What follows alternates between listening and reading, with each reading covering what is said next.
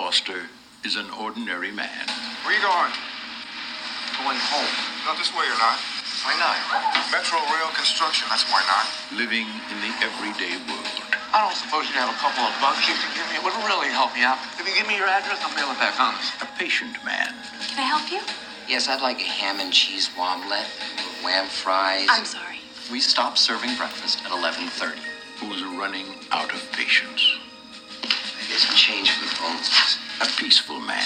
Lord says, I have to buy something. Who's about to be pushed. 85 cents. Doesn't give me enough money for the phone call.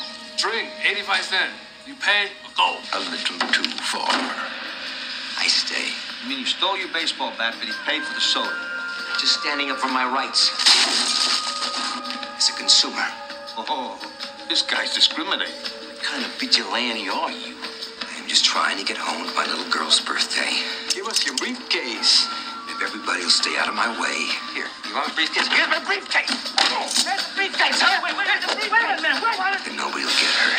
Warner Brothers presents... Would you get off my golf course? Yeah! The story of an everyday guy... who refused... Fine! Hey, whoa! To take it one more day. So we got a nutcase with a bag full of guns. He's in Hollywood right now and he's heading west. I don't know if you've noticed or not, but there's other people waiting to use the phone here. Now, if you go up against this guy, be careful. I think it's out of order. Somebody in a white shirt and tie gunned down a phone with $3 from the Whammy Burger. Michael Douglas. In America, we have the freedom of speech. Come on, I want to be a part of it. I'll buy a ticket. The right to disagree. Robert Duvall. I know who this guy is. In a Joel Schumacher film. What are you doing to the street? We're fixing it. What the hell does it look like? See, I don't think anything's wrong with the street. I think you're just trying to justify your inflated budgets. Well, I guess so. I'll give you something to fix. What are you... Hey, Charlie!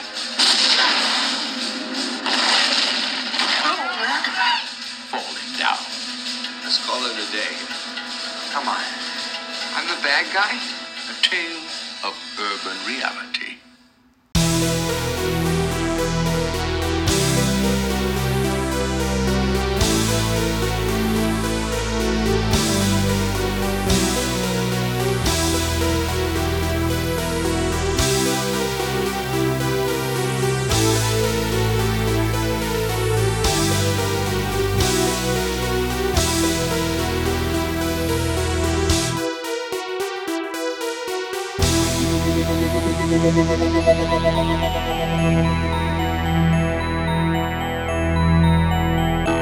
Welcome to Vintage Burn. I'm Kev. Marco. And Doug. And all today, right. We're going to be switching it up. Marco gave us a recommendation to maybe do something outside of horror. I think we're going to start doing more of this. So he picked an action drama and kind of... weighs heavily on our current climate in society. Great movie to pick. So 1993's classic, Falling Down. So let me just get into a synopsis on this. I'm pulling this from iTunes. Looks like the year's right on this one. Even though the year was right on the other one, Doug was just wrong. But, you know, we're not going to get into that. That's fine. Dude, not even close. You can only talk shit if you're fucking whatever. Hey, I'd agree with you, but that would both be wrong. We got it recorded. 2010. We'll let the listeners decide on that one, Doug-o. Yeah, it's 2010. Hey, what do you want from me? I don't release it. All right, sorry. Continue. 1993 is Falling Down. Academy Award winner Michael Douglas and Robert Duvall. They were in a bunch of movies I really don't need to get into. I think most people know who these guys are. Star with Emmy winner and Oscar nominee Barbara Hershey. Again, somebody else, a lot of movies that she was in. This is an old movie, so they've been in a lot of flicks since then. Probably a lot of movies that people out there wouldn't even know. In this action drama about a man's odyssey into madness, prompted by the effects of modern city life. It follows two ordinary men, a laid-off defense worker, played by Douglas, driven beyond frustration in an endless traffic jam, now on a path of violence and potential self-destruction. An LAPD detective, played by Duvall, only hours away from retirement to find him and stop his vigilante acts. It's directed by hitmaker Joel Schumacher. New York Times called it a wickedly mischievous, entertaining suspense thriller. Yeah, it sums it up. Sums it up. Yeah, and Joel Schumacher actually directed one of your favorite movies, Kevin, The Lost Boys. Oh, shit. You know what? Didn't even realize that. Yeah, man. Yeah, he also directed some duds, too, like those Batman movies right after the Burton era there, the Batman Forever and Batman and Robin. But he has a ton of hits, man. He is a hit. 8 Millimeter, right? Yeah, he did 8 Millimeter. That's another one he did. The Client. Batman Forever. Another one, too, is DC Cab. I don't know if you guys ever saw that with Mr. T. It's a horrible movie, but it was one of his first. I believe I used to love that movie when I was a little kid. Anyway, got a really good score, a 7.6 on IMDb. Budget was about $25 million, which actually surprised me. I thought that was kind of high for its time, you know, and made about $41 million. For its time, I'm sure, is decent.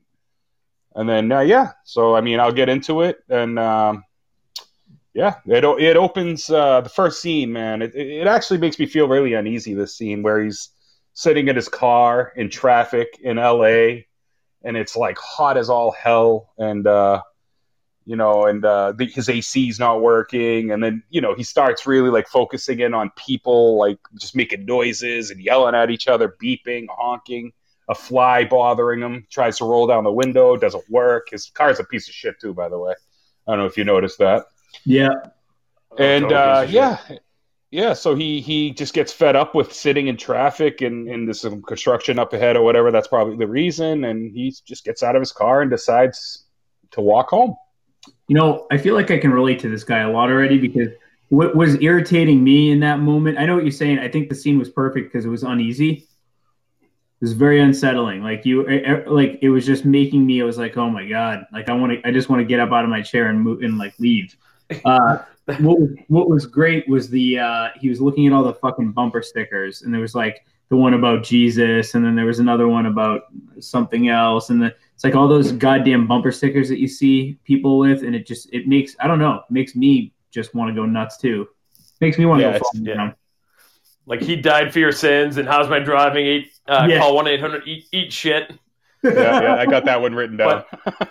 But this opening scene has to be the most fucking stressful thing ever. And I think that's why they're just trying to, like, from the get-go, like, just get you in this mindset of him, you know?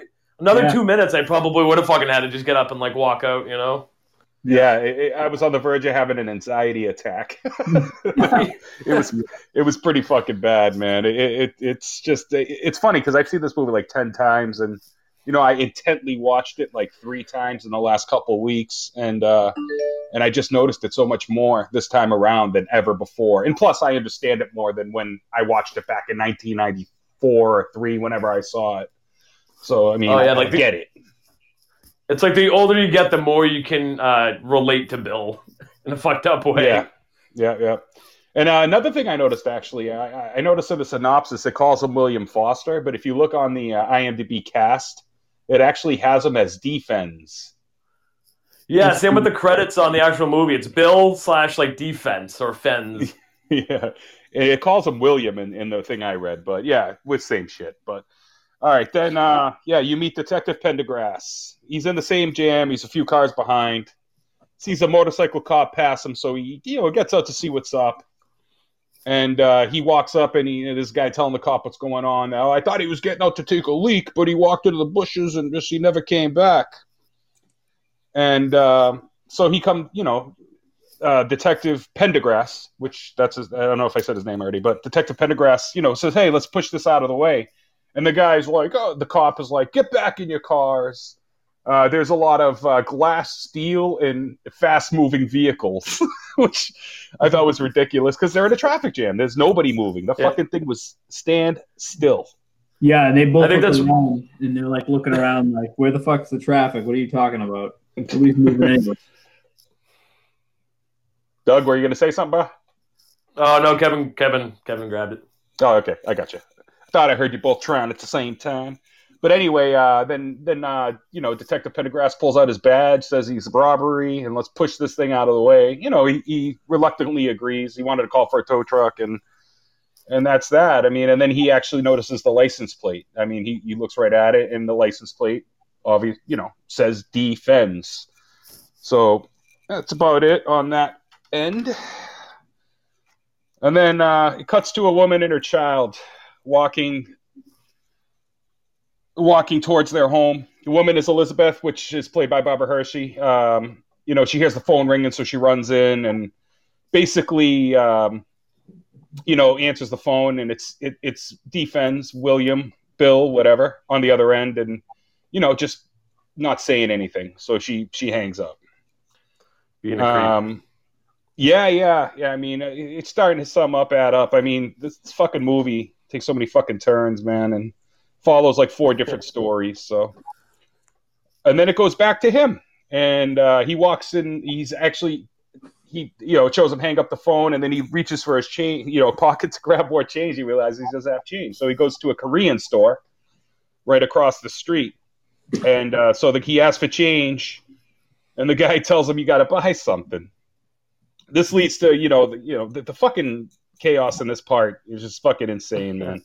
And so he grabs a Coke out of the cooler, and then what I like about it is he enjoys the cool air for a minute. He like rubs this cold soda can all over his head, face, to cool off.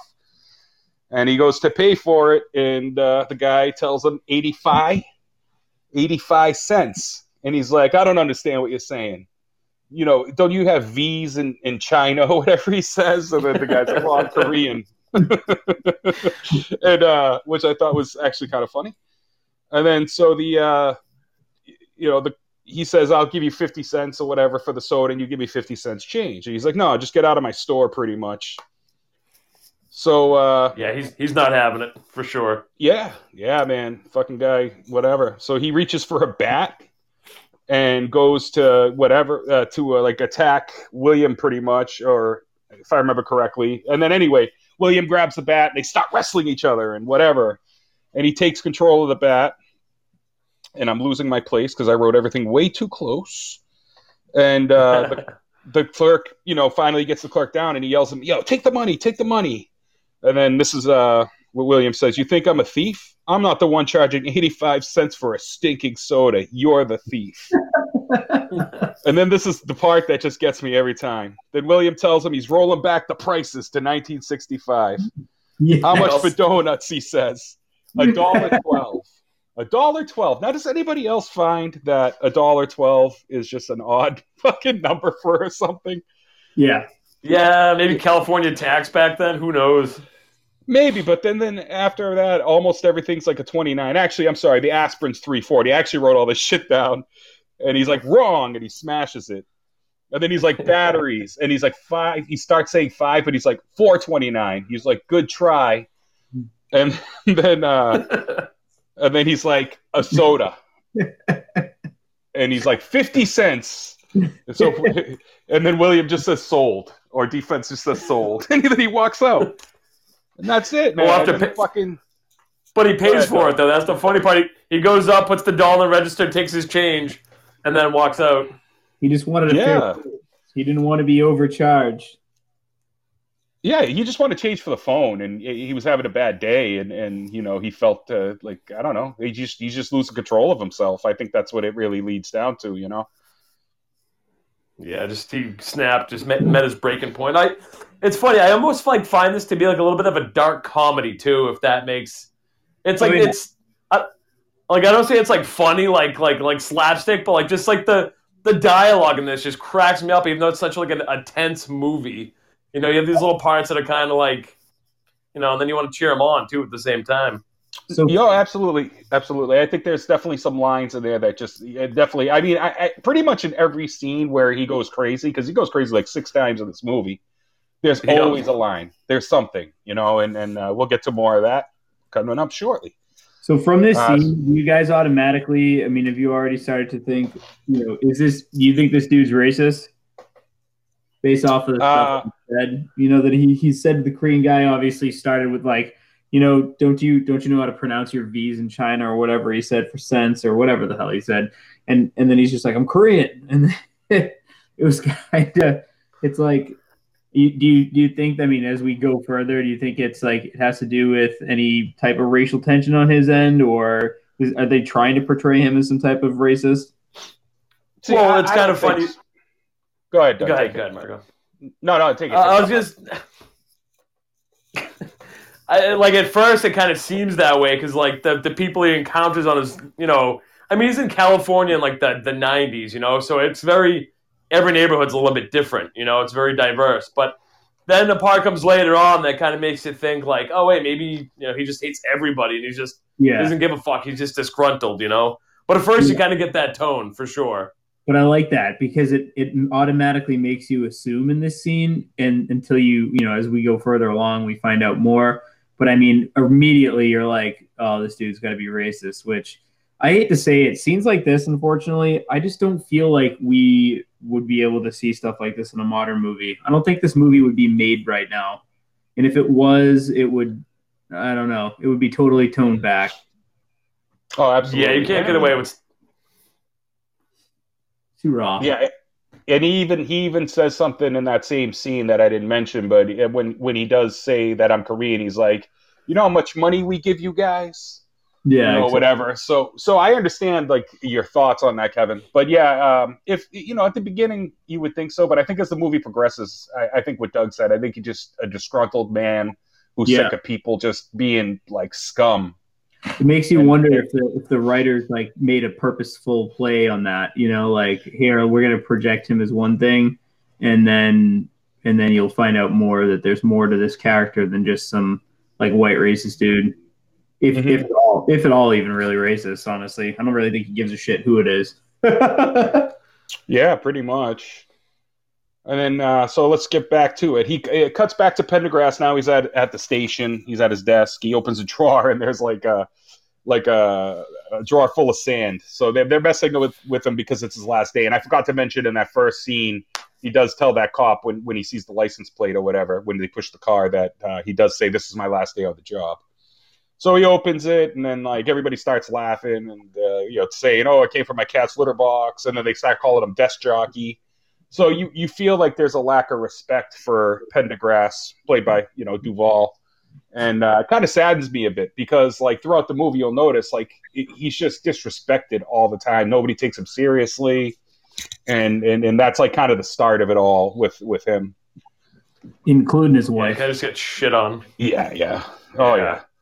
Then Sandra walks over. You know, Sandra says detective, his old partner. She has a new partner who's also a fucking dickhead in the movie. He's a douche. Yeah, he's such a douche, man. I didn't even take his name. He's just the douche cop. But he asks if they're still on for lunch. They talk about his retirement for a moment. She says, yo, I'm going to miss you. And you could tell they have a good relationship. She leaves and pulls a photo. He pulls a photo of a little girl out of his desk. Who you assume he's kind of older in this movie, so it could be a granddaughter, a daughter, or something like that.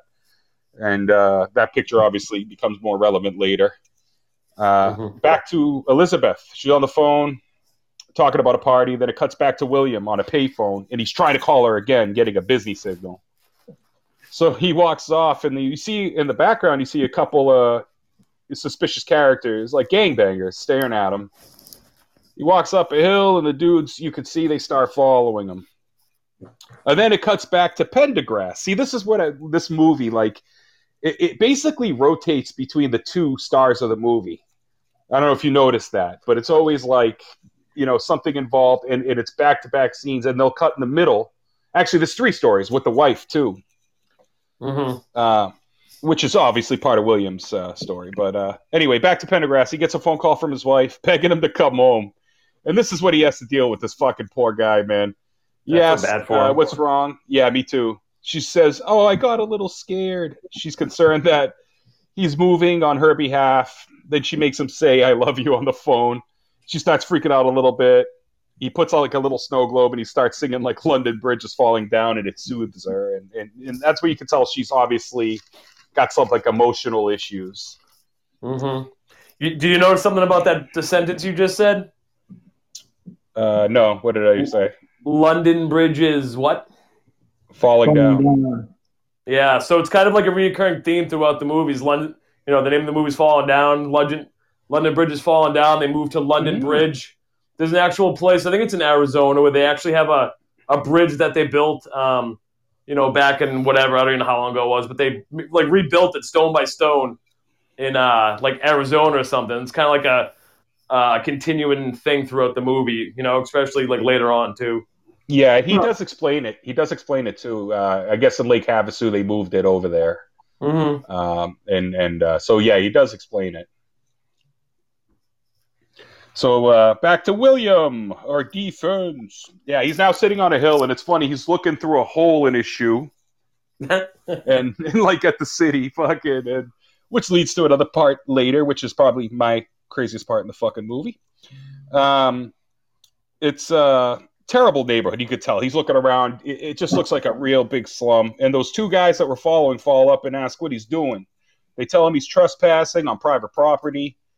And William basically just says, hey, he didn't see any signs. The gang member points at like a gang graffiti, whatever. He's like, what does that say? He's like, I don't know. Well, what do you call that? That's what he says. What do you call that? He's like, graffiti. Yeah, graffiti. Dude says it's a sign and that means no trespassing. William then responds with, maybe if it was in fucking English, he could understand it. And so going back to what you were saying, Kevin, and, you know, it makes it sound like he's definitely got some racist stuff going on. I agree. Yeah. I love that scene. But again, he could just be, obviously, again, with the change in climate, you know, obviously there were more diverse neighborhoods into the 90s. I'm going to kill my dog in a second. Hold on a second. Anybody want a free dog out on the internet? Just give me a call, okay? Just message vintageburnpodcast@gmail.com. I'm gonna send you a free French bulldog in a fucking suitcase. Probably no, it's gonna be airtight. So you know, at least gonna poke a few holes. Yeah, first couches, now dogs. Yeah. Awesome. Let me know when you get a new TV. Oh my god. Yeah, so you can see I'm ready to start falling down. It's holy shit.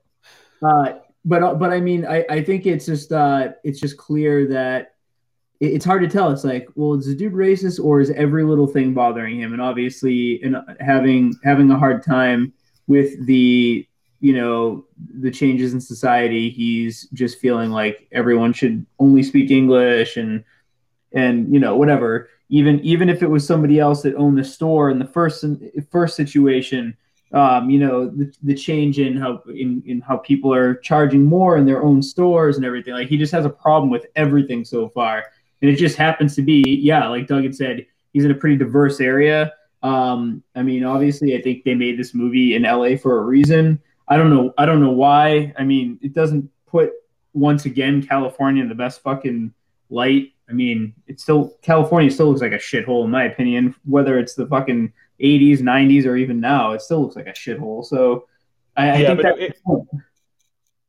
I'm sorry, but it was relevant to the times, Kevin. Like, L.A. in, like, the early 90s was one of the worst places on the planet. It had, like, a huge murder rate. That's when, actually, this country in general had the worst crime rate in its statistical history. Yeah, it was like 90, 91, 92, and that was made around that time. So, I mean, it makes a lot of sense. Was it roughly around the Rodney King beating, too? I think that was it, too, right?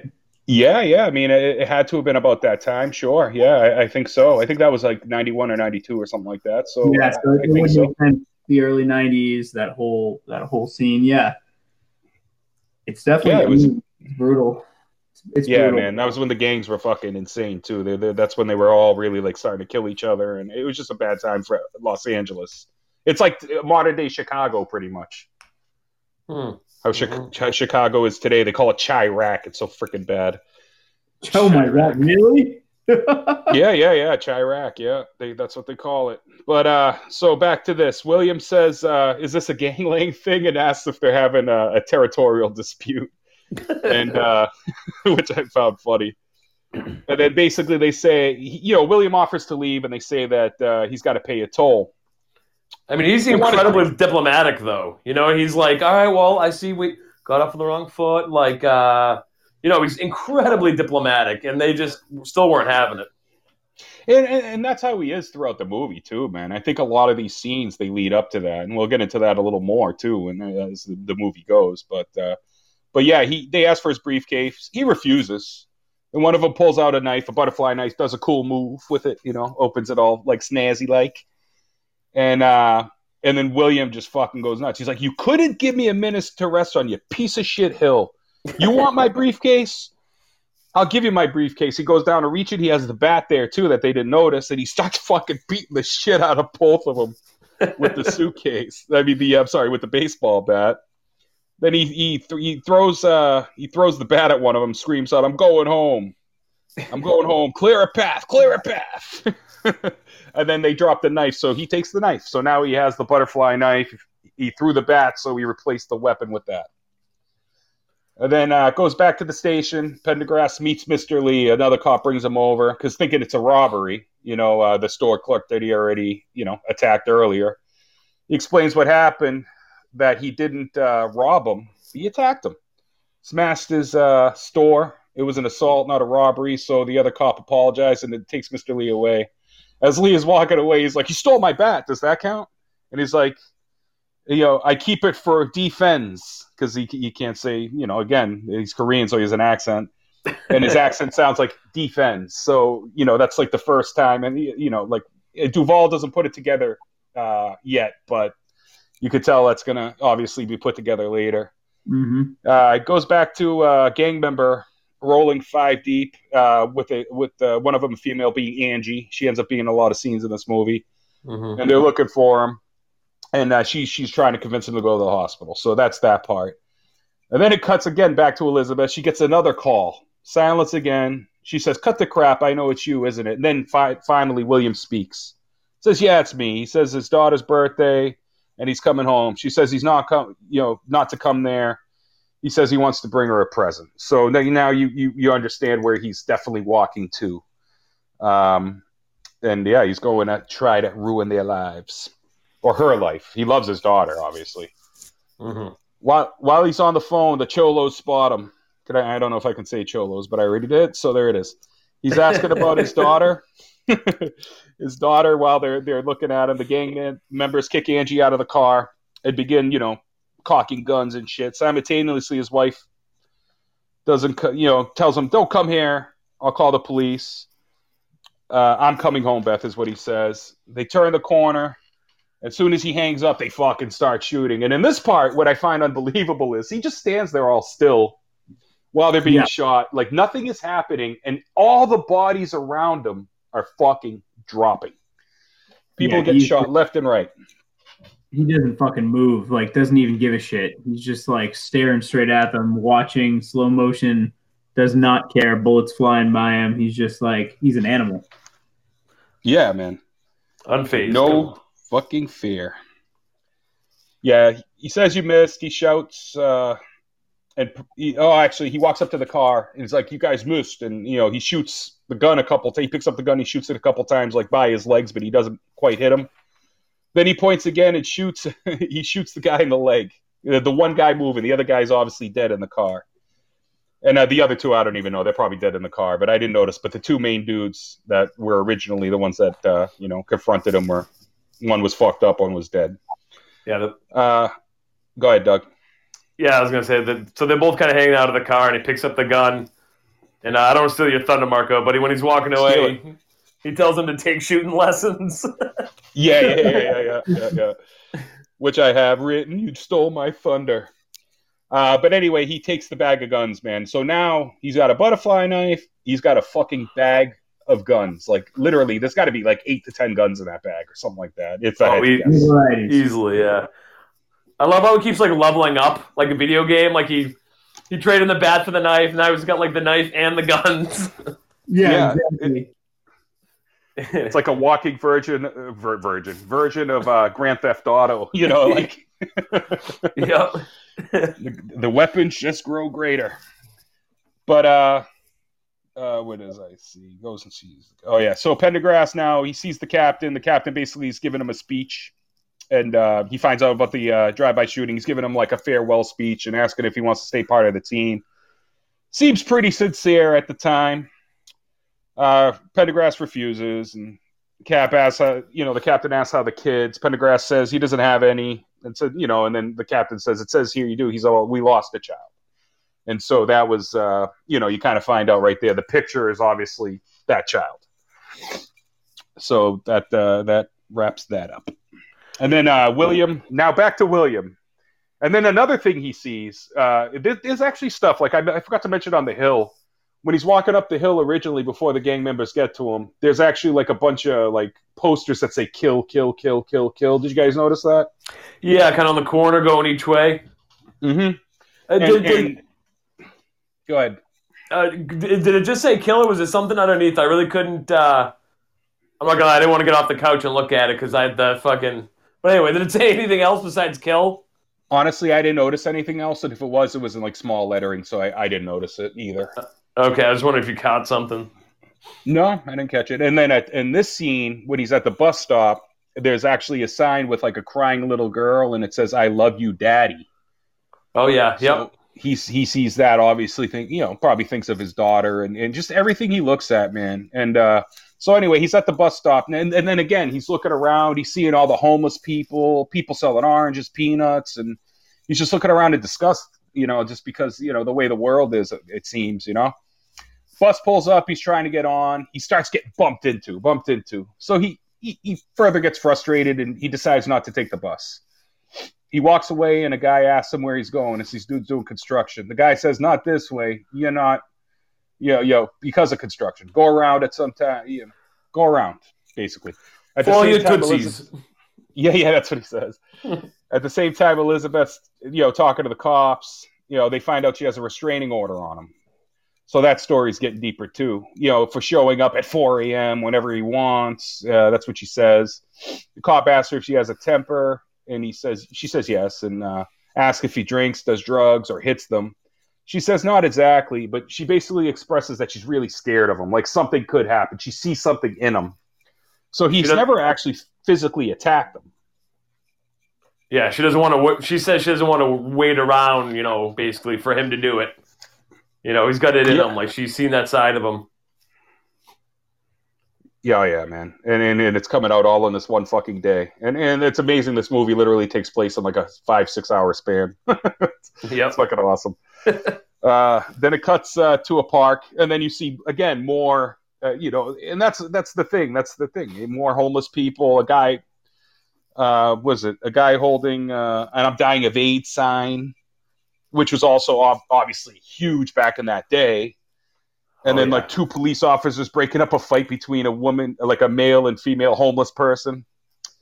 Then it shows William just standing and watching all of it, So like I said, he's just consuming himself with all these bad fucking visions, and it's really bothering him. And it's where you start seeing he just hates fucking society and the way it is, man. Like, I mean, you already see it, but I mean, it's just men, putting it in your brain, All right. Feel free to cut me off whenever, guys. I feel like I'm talking a lot today. No, you're on a roll, dude. I just don't want to... I'm just trying not to have the... But did you get into the hobo part where the or did you kind of skip over that? I think it was coming up next. Oh no, that's coming up. Yeah, I know what you're talking about, and that's coming up right now. It's actually the next paragraph. Yeah, the guy walks up to him saying he needs money for gas, and he said his buddy, told him to come down, and then he like ditched him.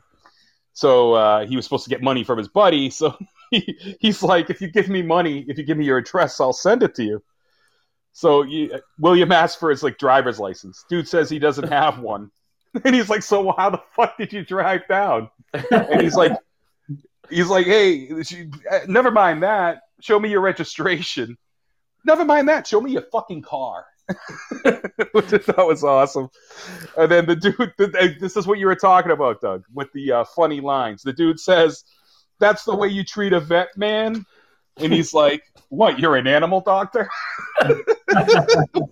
But, like, so serious, though. You know what I mean? He was just, like, was so caught off guard. Yeah, but it's funny, man. Like you're right. Every scene where it gets crazy, he always has that funny fucking line, man. Dude, and then it goes a little bit further too, because then he's like, I was in Vietnam, man. He's like, what were you, fucking 10? He's like, I meant the Gulf. Yeah. He asked him if he was a drummer boy. That's what it was. Yeah. Yeah, man. So yeah, basically, then he's like, "Oh, I need money for food." While he's eating a sandwich, I haven't eaten in a week. I haven't eaten in a week, and he's eating as he's talking to him. So he's like, "Oh man, you got 2 bags, man." Oh, he asks for a cigarette too. But anyway, he's got 2 bags. Why don't you give me one? And the dude's like, "Whatever." So William just gives in, and then he gives him his briefcase that he defended so hard on that fucking hill. And the guy, he's like, "Oh yeah," he opens it, and what's in there, Doug?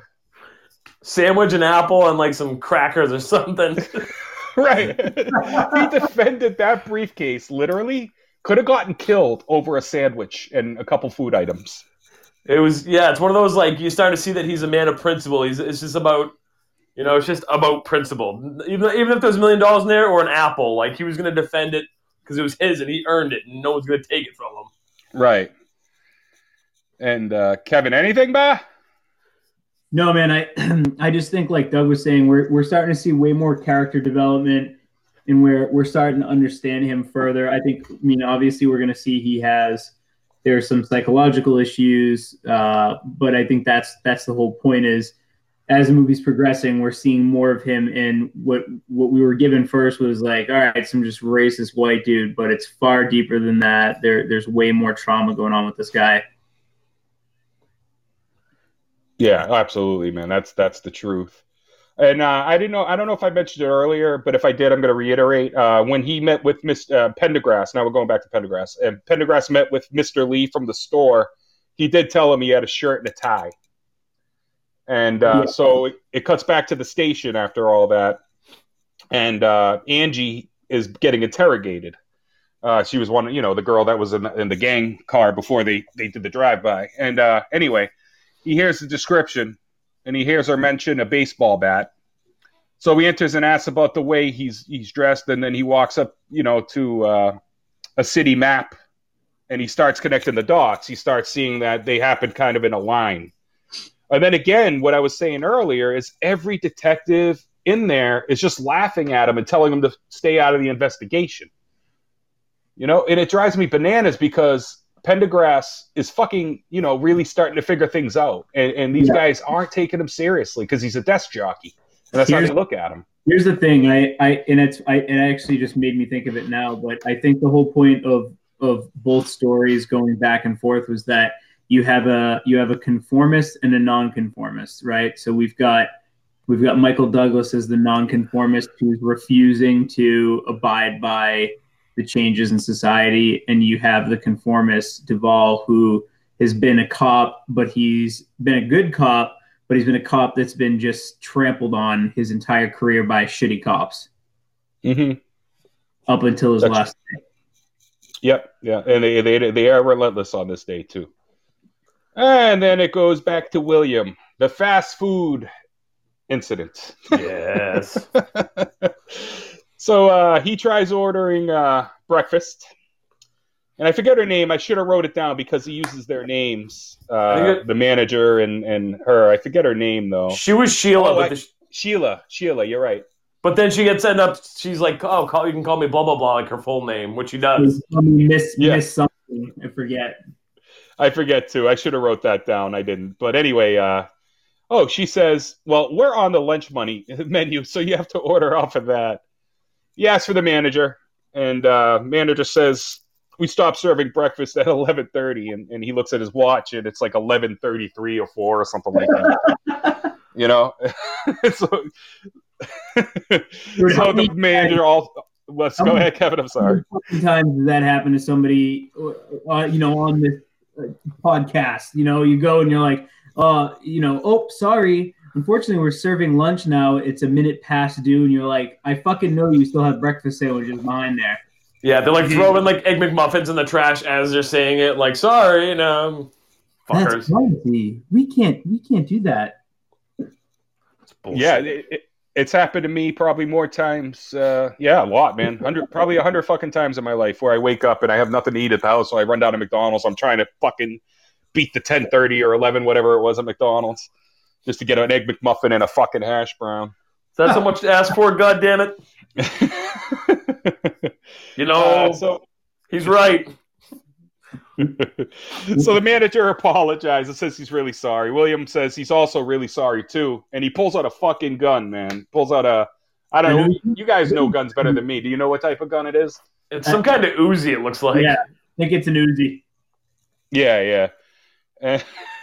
Everybody panics. He tells people to settle down, enjoy their food, eat their lunch, whatever. Get all your vitamins, A's, B's, C's. Again, funny. I thought that part was hilarious too, Doug. Yeah, that's great. Go ahead. I was going to say it's great. It's great. But then he's pointing the gun towards the ceiling, and the gun goes off as he's saying it, and everybody screams, and you know he starts telling them it was an accident. It's a sensitive trigger. And then basically they agree to give him the breakfast. The manager, he asks for the breakfast. The manager complies, and then all of a sudden he changes his mind. And he wants lunch, which is crazy because all this bullshit just for breakfast. So then all of a sudden he just wants lunch. And the worst part is, like, he asks her to get it. She turns around. It's literally still sitting right there.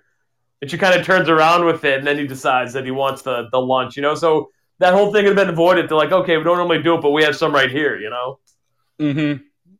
Yeah, I love that he wanted the manager to cook the food, too, for him. He's like, no, I want you to get my order. Mm-hmm. Yeah, because he's like, Sheila, get my order. He's like, no, I want you to do it, because he feels like a connection to him or whatever he says or something like that. Yeah, because he's like, then he'll call him by his first name, because it feels like they have a connection, because they talked for, 2 minutes. So, yeah, he gets his burger, and you think it's going to be over, but no, he gets mad. Because the burger looks nothing like the picture. He's like, look at the picture. I forget what he says, so I didn't write it down, but it's like meaty, plump, or whatever. It's, filled with stuff. And then he pulls the burger out, and it's as flat. You can't even tell there's like lettuce and stuff on it. That's how flat it is. Yeah. This crushed thing or whatever he says. This squished thing, I think he says. And that pretty much ends that scene. No, dude. And he goes, does anybody see a problem with this? And he's got the burger. He's flapping the burger around. Nobody wants to say anything. And this one little kid just raises his hand. Yeah. You know what? I did notice that. I didn't write it in, so good fucking catch, man. That's what I love. You guys watch this shit today. Fresh in the memory. That's why I like doing fresh in the memory stuff. But that is funny. And it's the little kid he was talking to early, asking how his food was. And the kid seemed unfazed. His father obviously was, but... you seem pretty unfazed. He just slowly raises his hand, and everyone else is right, and his dad's looking at him like, what the fuck? And he's just like... All right, so now they go to that lunch, Pendergrass and Sandra, Detective Sandra. It never says her last name. It just calls her Sandy or Sandra, so that's what I'm going with. Yeah, she's, questioning his motives for moving, basically saying, you're just doing it for your wife. You're not going to be happy, whatever. And Detective Douchebag, walks in and tells him about the burger thing and says, basically William paid for it and left. So Pendergrass asks where it happened. The cop tells him the address and, wants to know what he's wearing. Like he tells her, when you get there, let me know what they say about what he's wearing. So he's trying to figure out if it's on the same path. And this is where you see the guy. And I think this is where you see a sympathetic moment out of William, where you see the guy outside of the bank. Trying to get the loan. Economically viable? Not economically viable. Economically viable. Yeah, he's talking, he's trying to get a small loan for whatever he's trying to do, and the guy's just trying to better, his life, and he's actually trying to do the right thing and do something with himself. And this is where you see, like, Michael Douglas kind of looking at him a little bit, and you could see that. I think you could see it. This is what I saw, that he kind of feels bad for him. Do you guys agree? Mm-hmm. It's a reflection of himself. He's wearing a white shirt, almost the same exact tie. It's him. He's looking at himself, except instead of him just speaking out loud to everyone and just getting arrested like this dude, he's going a different avenue. So it's basically like looking at himself if he were to kind of take his mission in a different, you know, on a different path. Right. Yeah, the funny thing is, too, I think he actually says it about himself later on in the movie, too, if I'm not mistaken. Go ahead. Say it. It doesn't matter. What does he say? Well, no, I don't want to give away the ending, but... Oh, I know what you're talking about. Okay, yeah. When we get to that part, does it involve the family, Doug? Yes. Okay, when we get there, I'll let you take that part. Just remind me when we're getting close. All or right. Just cut me off. I feel like I have not cut off enough. I'm more respected than you, Doug. Yeah, that's just life, Gunter. That's his nature. So William sees a snow globe and buys it for his daughter's birthday. Basically, that's a present he's going to give her or whatnot. So he buys the snow globe. It's obviously important to him, and that obviously factors in it a little bit. And the song is also like, London Bridge is Falling Down. It is. Yeah. Yep. Well, so another tie-in. What's that, like the fourth tie-in? Mm-hmm. Something like that anyway.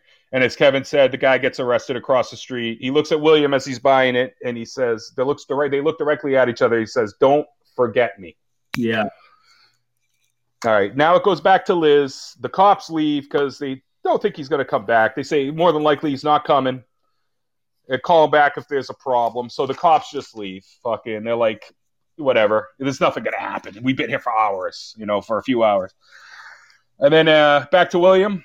On a payphone again. He's trying to call and gets a busy signal. Did anybody remember the prick outside the fucking phone booth or what? Oh, that's probably one of my favorite scenes in the movie, not going to lie. Then take it, man. Do it, bro.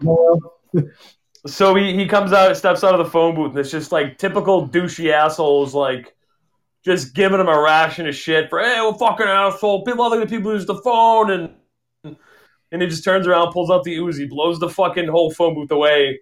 He says, "Sorry, I think it's out of order," or something like that.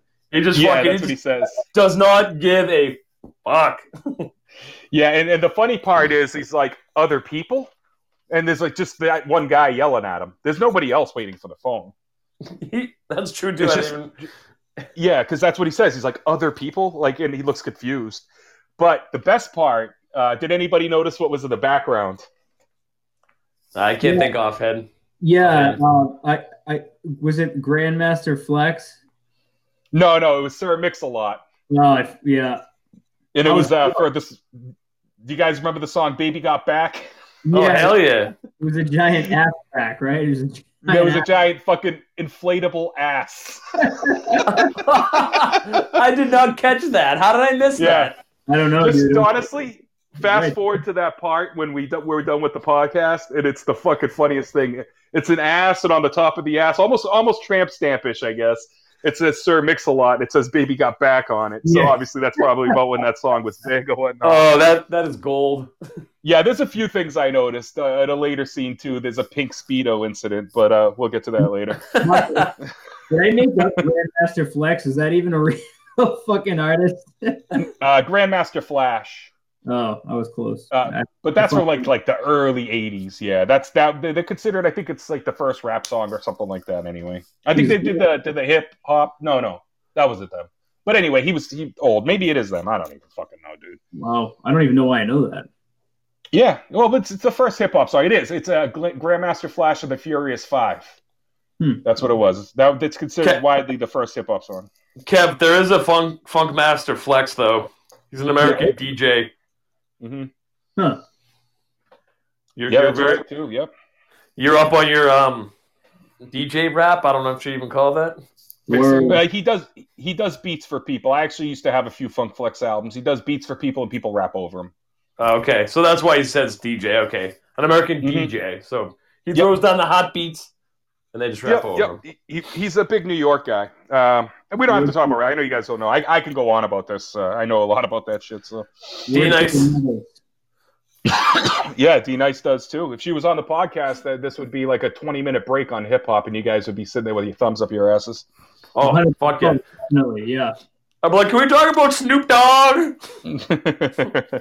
Please. Onyx. Right. Like the two songs I know.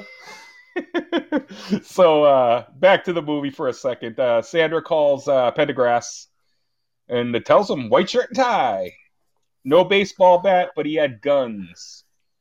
His wife is also on the phone on the other end giving him shit. Talking about the cat fucking cutting her. Is that part? I even forget. But Mr. Peepers is doing okay, and she's happy at first, but then she gets upset, and you could tell she's definitely got some sort of like maybe I don't know thyroid problems or I would say she's like straight up bipolar before bipolar was really like a thing that they were able to control with medicine. Like she's just happy, crazy, sad. It's just man.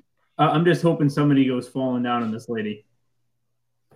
Yeah, man. And she eventually gets the wrath of Mr. Pendergrass, Detective Pendergrass. So he basically tells Sandra to be careful with the guy because he feels like he's very dangerous. He's obviously, been involved. He's got guns now and, an obvious statement, I guess. So, going back to the hole in the shoe. Now, this part, I wish I can be, a little more open. I can't be. This part is very, racist and homophobic. So I'm not going to use the words. And you guys know what I'm talking about. He needs shoes, so he finds an army surplus store. Yeah. Mm-hmm. The shop clerk is listening to a scanner, police scanner, sees William, and immediately puts it together. He's like, I think this is the guy. And you could tell. You could see his fucking eyes. So he introduces himself. His name is Nick. And, William D-FENS tells him he's looking for some boots and says... And then he points at some shoes. He's like, these ones are top of the line, but I think they're for pussies and the derogatory word for a gay person. That starts with an F. There's two guys in the store. They're obviously gay. So they look at him all, offended. And then he talks about the Vietnam boots, and they're good for stomping. I don't know. This one I could probably say, but I'll just say it. The derogatory word for homosexuals. So, the guy's obviously. I mean, one, he looked like he'd be ex-military. I'm not even sure if he actually is, but he looks like he would be. I mean, working in that store, and he's obviously pretty much just a fucking skinhead. I mean, call it what it is. An obvious skinhead. So the gay guy, one of the gay guys, asks, "What's his problem?" Nick says it's his shop, and he reserves the right to boot them, pretty much. The guy's like, make me. And so Nick pulls out a little gun. And then they knock over the other one convinces him, let's get out of here. And he knocks over the sunglasses, and then he proceeds to call him fucking, derogatory word. The sex with an F. He calls him the guy knocks over the sunglass counter case and calls him a fascist. That's true. Yeah. And that's when he goes off about something in the pumpkins, or I can't remember what he says. And then how about those muff divers, too? Think about it. Think about it. So this guy at the end of everything says, think about it. So like every scene, like when he has his words of wisdom, even though he's a fucking complete asshole, he says, think about it at the end of everything. I didn't write down everything about it. So just if you guys watch it, keep an eye out for that. Let me see. So William pulls, sees some cops pull up. Sandra is one of them. And at the same time, Pendergrass is talking to Angie at the hospital and asks how many guns were in the bag. She says lots of guns. They have, what does she say? They have all the guns in the world. Mm-hmm. Something like that. So Sandra walks into the store. She's looking for a man who describes William to Nick, the Army Surplus store. He says he hasn't seen him. She leaves. He locks the door behind him, and William's like, "What the fuck do you do that for? Why you sticking up for me?" Pretty much. And he says, "We're the same, you and I," and basically, and then he takes him to the back. And now this part, if you want to, anybody wants to take it and describe the room, this is fucking insane. Yeah, so it looks like something out of it. Just you almost have to see it to believe it. It's like dark. It looks like just like a dingy basement, even though it's a back room. But it's just covered with like just swastikas. There's like a fucking Nazi like Santa. There's like he ends up like he gives him a can of fucking Zyklon B, and he's like, yeah, I wonder how many. I can't say the word, but this killed, you know, and you can just tell the dude's just fucking tapped. It's just dark, dingy, gross, and fucking disturbing, like something right out of, like, Texas Chainsaw. Mm-hmm. Did you notice anything else, Kevin, like other Nazi stuff in there? I mean, aside from the flag, I think he had it. I mean, he definitely had some World War I and World War II memorabilia. Yeah, they couldn't think. But of he had like these Nazi books, like uniforms, like you said. About, you know. What was it about, like, the SS girls? It looked like it was like a dirty mag or something. It was like a porn mag. Yeah, it was something like that. I didn't write the title down, but it was like a nude woman with like an SS thing going on. Yeah, but. Yeah, anyway, fucking insane, dude. And William's now dealing with a guy that's probably crazier than him, you know? Like, it's fucking, fascist. He doesn't like anybody, man. Even when Sandra came in, he was offending her by disparaging female cops, you know? Yeah, oh yeah, of course. But the best part about this is where you got to see. So you go from that first scene in the Korean store to this now, and you're like, oh, this dude's just a racist who's going around causing trouble for all sorts of people of color. And then all of a sudden he comes to the store where he's with the Nazi racist, the skinhead, who's like, yeah, you and I are the same. We're the same. We're the same. He keeps repeating himself. We're the same. We're the same. We're the same. And Michael Douglas is just like, the fuck we are, dude. I am nothing like you, you psychotic prick. Yeah, he says, I'm an American. You're a sick fuck. That's what he says. Yeah. And you're like, whoa, yeah. Okay, so that's a twist, because up to this point, again, one would think based off of his actions that he would be in line with the same, as today's culture, they would call it alt-right or whatever the fuck. So, you're like, okay, so they obviously have different views on things. So it's just interesting because the writers really wanted to throw you off from the start, which is awesome. And Nick, actually, he's, we heard that he went to the Whammy Burger and shot it up, basically. And he mentions that too. And he's like, the commercials, there's all these like pretty white people, but you go in there, it's all N-words, you know? Yeah. You can tell. Mm-hmm. So he thinks that he shot it up because of that. It's like, no, he just wanted breakfast, and it just, it escalated. It, once again, like Kevin said, it's like nothing necessarily to do with race. He's just basically a straight-up misanthrope. Just hates fucking everyone, in society. Not, no specific race, gender, creed, or whatever. He's just sick of it. Yep. It's all based on stereotypes. The movie is completely based on debunking stereotypes from the start. Right. So, so him calling him a sick fuck leads to Nick pulling a gun on him, holding him at gunpoint. He goes through William's gun bag, finds the snow globe. He, looking at guns, whatever. He finds a snow globe, and he says, what the fuck is this? Again, homophobic word, shit. And he smashes the snow globe, and then he fucking loses it. He screams. And whatever. And anyway, he's like leaning forward. He tells him to put his hand back. And, he's like, I can't because of gravity. You'd fall forward. So Nick just kind of kicks his leg out. And he goes to cuff him again. But he didn't search him. He had no idea he had the butterfly knife on him. And so he turns around and he stabs the dude right in the shoulder. Like into the shoulder. Like from the top. Like straight in. And he ends up picking the gun and basically shooting him a couple times, 3 times or whatever it was, and kills the dude. And then I if I remember right, that might be the part with the knife where he's trying to do the trick like the gang member did when he first pulled it, and he's like, how do they do that? Yeah, was that scene? It might be. I know it happens. I didn't write it down, but it's somewhere when it comes up. So might be there. I think, that was actually when he first picked it up.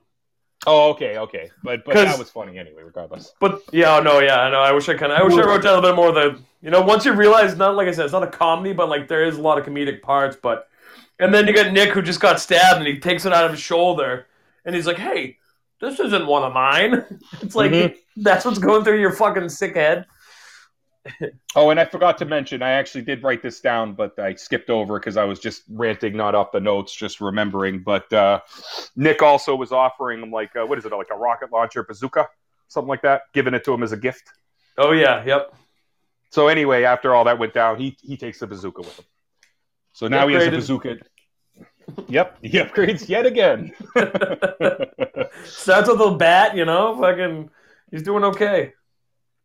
Yeah, and then again, Pendergrass back at the office explaining about the gym bag with the guns. Again, nobody taking him seriously. The captain fucking pulls out a gym bag. He's like, so am I a suspect?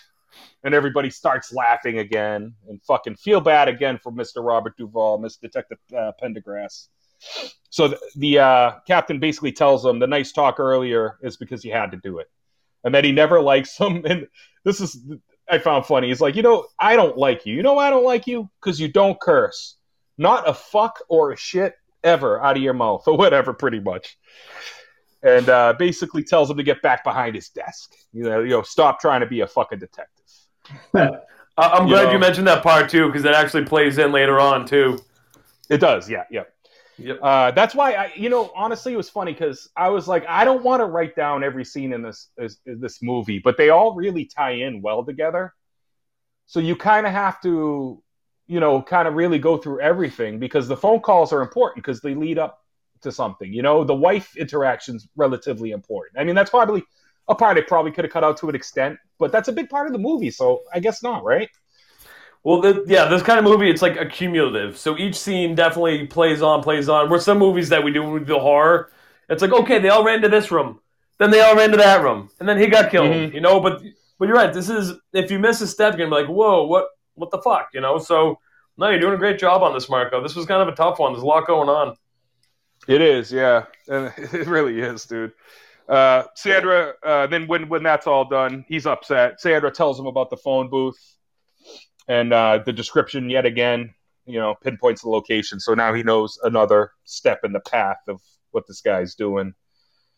And then he tells, this is where he goes off about his wife, how, the reason, he, something about like one time he came home, she thought he was a ghost and he had to chase her around the house to calm her down or something like that. Yeah, exactly. Yeah. So at that point, Sandra is realizing that Pendergrass is onto something. So she's like, fuck it. They partner up. I don't care about my partner anymore. I'm partnering up with you. We're going to solve this case. William calls Liz again. She answers, and he asks who she was talking to a while ago. Because, if you remember, before the phone booth scene got shut up, there was a busy signal. She says, you're just trying to scare me. And what he says is, am I succeeding? So he basically tells her he's coming whether she likes it or not. He says they reached the point of no return. And I like how he uses, like, the astronaut reference, like, about some space mission. Oh, yeah, when they're going around the moon. And he's like, yeah. There was a problem, but they reached the point of no return, which means, it's easier to, you basically have to not start over, but, like, it's just as close to get to the end than it is to go back to the beginning. And you have to, like, he makes this analogy of kind of a space mission that had a problem. They had to loop around the moon, and they lost contact for, like, hours. And then he was just the way to see if they were to come around. So he compares himself to this space mission and basically him coming around the corner like dead astronauts in, like, a can, he says, or something like that. Something like that, yeah. But I love that analogy that he uses. And you can tell he's a really fucking smart guy, the way he talks.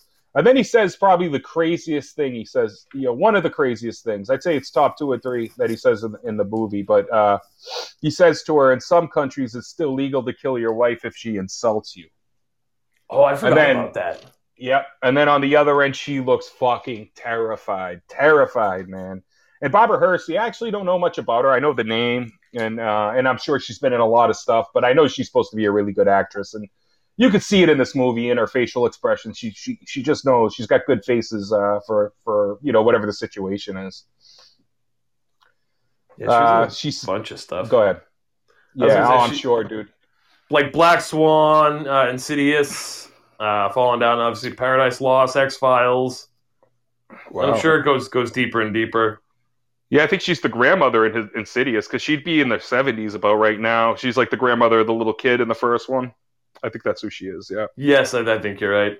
Yeah, she's been a little bit of everything, so. Cool. Pretty well known. So she said, she's gorgeous. She says the police are there, and then he tells her to put put him on the phone. She just hangs up because she's obviously lying. And then they go back to Mr. Lee's store to start the investigation where it started, pretty much. He realizes it, and I forgot to mention, at the beginning of the movie, too, when it shows Robert Duvall for the first time, he's looking at a billboard of, like, Hawaiian Tropic. And there's, like, a little thing popping up between, like, the model's boobs saying something. I can't remember. I wish I wrote it down. Does anybody remember what it said on that billboard? I think it just said hello or help. Oh, yeah. Yeah, it was help. Popping out of... Yeah, was that, Kevin? Yeah, it was help because it just triggered his memory from when he was in traffic. Right. So he's starting to put things together. He realizes they're in the same fucking point, pretty much, of where the car was stopped. He runs up there. And Sandra says, "Oh, if you have to take a leak, I'm sure he'll let you use the bathroom." He looks, he sees the fucking construction sign that was there, the orange barrels. I think you can even see the car. I didn't notice, but I think you can see the car still there. Yeah, yep. You can. And I'm sorry, what was that, Kevin? I said you can see the car. Okay, cool. It actually shows the license plate too again. It does, but that, I think, is obviously from his memory. I mean, it shows his body and everything in that thing. But it does. It shows D-FENS, and then he comes out screaming, D-FENS! D-FENS! Can I just say one thing about this scene? When he runs up the hill, I'm like, this dude's got to be in his, like, probably 60s, early 70s, running up the hill. And he gets to the top, and he wasn't even out of breath. And I'm like, man, I need to start working out more. I need to start doing more cardio because this old guy, obviously he didn't just run up the hill in that scene like in real life, but I'm like, if that's all. Yeah, he's actually 89 in real life. I looked this up earlier. So he would have been, this movie came out, 26 years ago? Am I doing the math right? Yeah. 27 years ago? 27, yeah. Man, so what would that make him, 62 in this movie or so? Maybe 60 when he shot it, 61? Shit. Okay. All right. Mm-hmm. Yeah, and the motherfucker is still making movies. He's got a movie coming out this year. Long live Duvall, man. He's awesome, man. He's had some iconic roles, man. I mean, he's for some reason I can't place the name, but Tom whatever, the consigliere in the Godfather series. So, Tom Hagen. Hagen. Thank you. Thank you. I knew it started with an H, but I couldn't remember. Tom Hagen. Yeah. Yeah, dude. He was. What was he else? Was he in Apocalypse Now? I remember being a big one. Yeah, Apocalypse Now. I mean, I got it right here. If you give me a second, I can look it up. He did like every cowboy and cop movie, too, in the past fucking 30 years.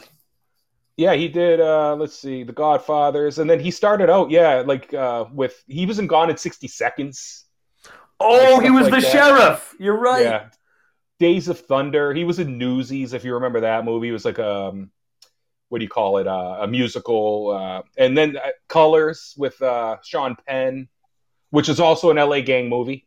So, is that the one with Whoopi Goldberg peas? No, that's The Color Purple. Oh, sorry, I got the color part right.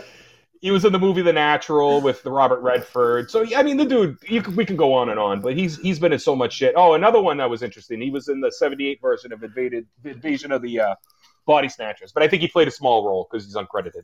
But anyway, I could go on. Early in his career, he did do some Westerns. So it goes back to Liz again, and it just shows the cops pull up. Not really a long scene. You just see a female cop pop out of the car, and so she obviously called the cops again after being threatened to, basically the guy fucking says he can be killed in other countries. She could be killed in other countries. So yet again, we walk upon another traffic jam. Back to William. And people are honking, yelling, and there's this one guy just screaming. And I didn't write down what he said, but it's something to the effect of he's starting to say bitch, and then you see Michael Douglas just punch him in the face. Right in the face. Yeah, he's in the car. And then Michael Douglas is not wearing the same shit anymore. Now he's in, like, black, like G.I. Joe. They describe him as a G.I. Joe outfit. With these combat boots, and now he's looking very, very, very militant. And does everybody remember this scene with the bazooka, where that comes into play? Oh, awesome scene! If you want to take it, man, I feel free, dude. I'll take a stab at it and just kind of hop in with some details if I miss. So he kind of first he walks up and he's convinced that there's nothing wrong with the road. He's absolutely convinced. So there's this redneck guy, just sitting there watching the hole, and he's like, "What's wrong with the road?" And he's like, I don't know, man. I don't know. They don't tell me anything. And he's like, what's wrong with the road? And he's like, I think it's a sore problem. And he's like, I think there's nothing wrong with the road. And he goes into the whole, like Marco said, he's a very smart guy. So he goes into the whole, you know, I think it's like a fiscal, like a budgeting thing. If you don't use the money now, you're going to lose it next year. And there's nothing wrong with the road. You're just keeping us in traffic for no reason. So he basically gets him to admit that there's nothing wrong with the road and they're just fucking wasting everybody's time. So he pulls out this bazooka. And a bunch of kids start gathering around him, thinking it's like a movie shoot, you know. And this little boy on a bike ends up kind of basically telling him how to set this thing up and how to shoot it. He's like, "Oh, no, you're going to pull that out." Yeah, real quick, Doug. But he asked, "What's the movie called?" And Michael Douglas is thinking about it. William's thinking about it. And he's like, "Under Construction." He's like, you like that title? He's like, yeah, it's all right. Yes, dude, the kid on the bike cracked me up, man. He almost reminded me of, like, the kid from Michael Myers. He's just like this, like, little sassy kid. You know who he reminded me of was the kid from The People Under the Stairs. I wonder if it's him. Oh, it very well could have been. Yeah, I think it may have been Fool. I could be wrong though, but he looks very similar to Fool from People Under the Stairs. If you want to keep taking this, Marco, I'll look it up, see if I can find it. Yeah, that's cool. And basically, yeah, so now that what Doug was saying, he has the bazooka, and he's like, how do I use this thing? He's like, oh, you got to lift this up and whatever, and then eventually it gets to, you just got to hit the trigger. You point, and then make sure you're pointing before you shoot. So yet another sensitive trigger. He fucking has it pointed down, and he hits it, and it goes into this little like fucking hole, the hole in the ground that, you know, the guy was sitting protecting people from falling in or whatever he said. And so it doesn't go off right away. So they think it's a dud. And then all of a sudden, fucking explosion. See people running, water coming from the ground. And he just created more chaos. He fucked the street up is what he did. Yeah. Good. Damn the man. You know, that whole scene. When he's like, it reminded me of Tucker and Dale vs. Evil when he's like, you're going to take the safety off on the side there, and he blows his head off. Right. He's like, oh. Yeah, man. Oh. It's freaking crazy, man. And then it jumps back to Sandra and Pendergrass because they got the license plate, so they got his address. They track down his mom. His mom's, you know, very uninviting. But Pendergrass is a smooth talker. He does it with his wife, too. He sees these little figures of animals, and he starts going over. And he asks about a giraffe, and she's like, it's a giraffe drinking. And then, oh, what's your favorite one? So it calms her down. It gets her to talk.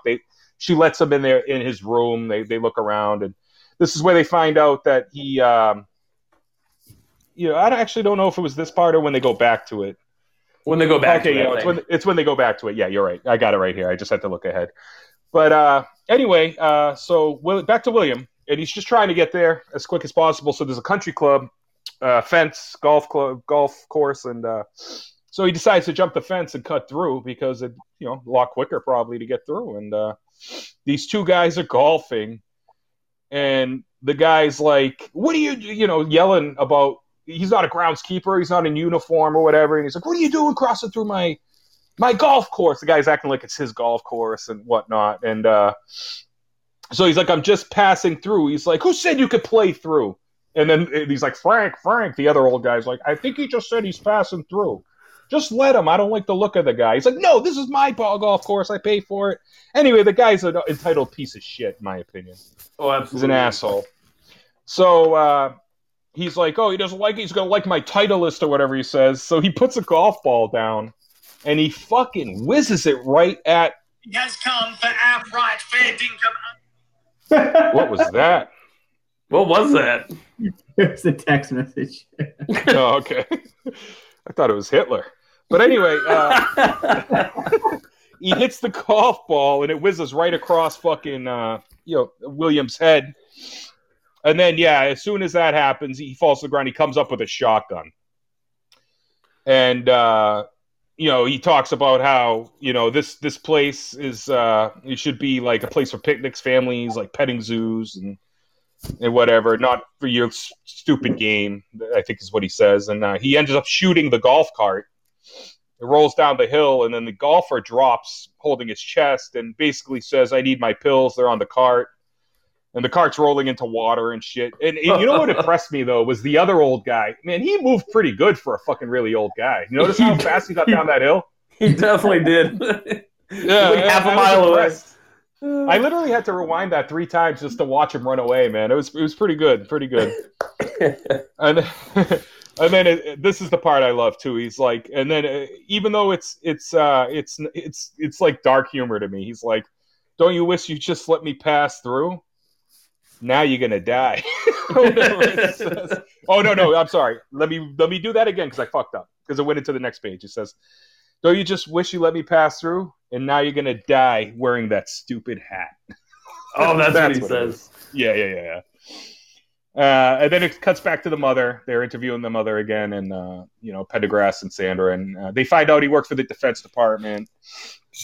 The mother also expresses fear, saying when he eats, sometimes he just stares at her and doesn't say anything.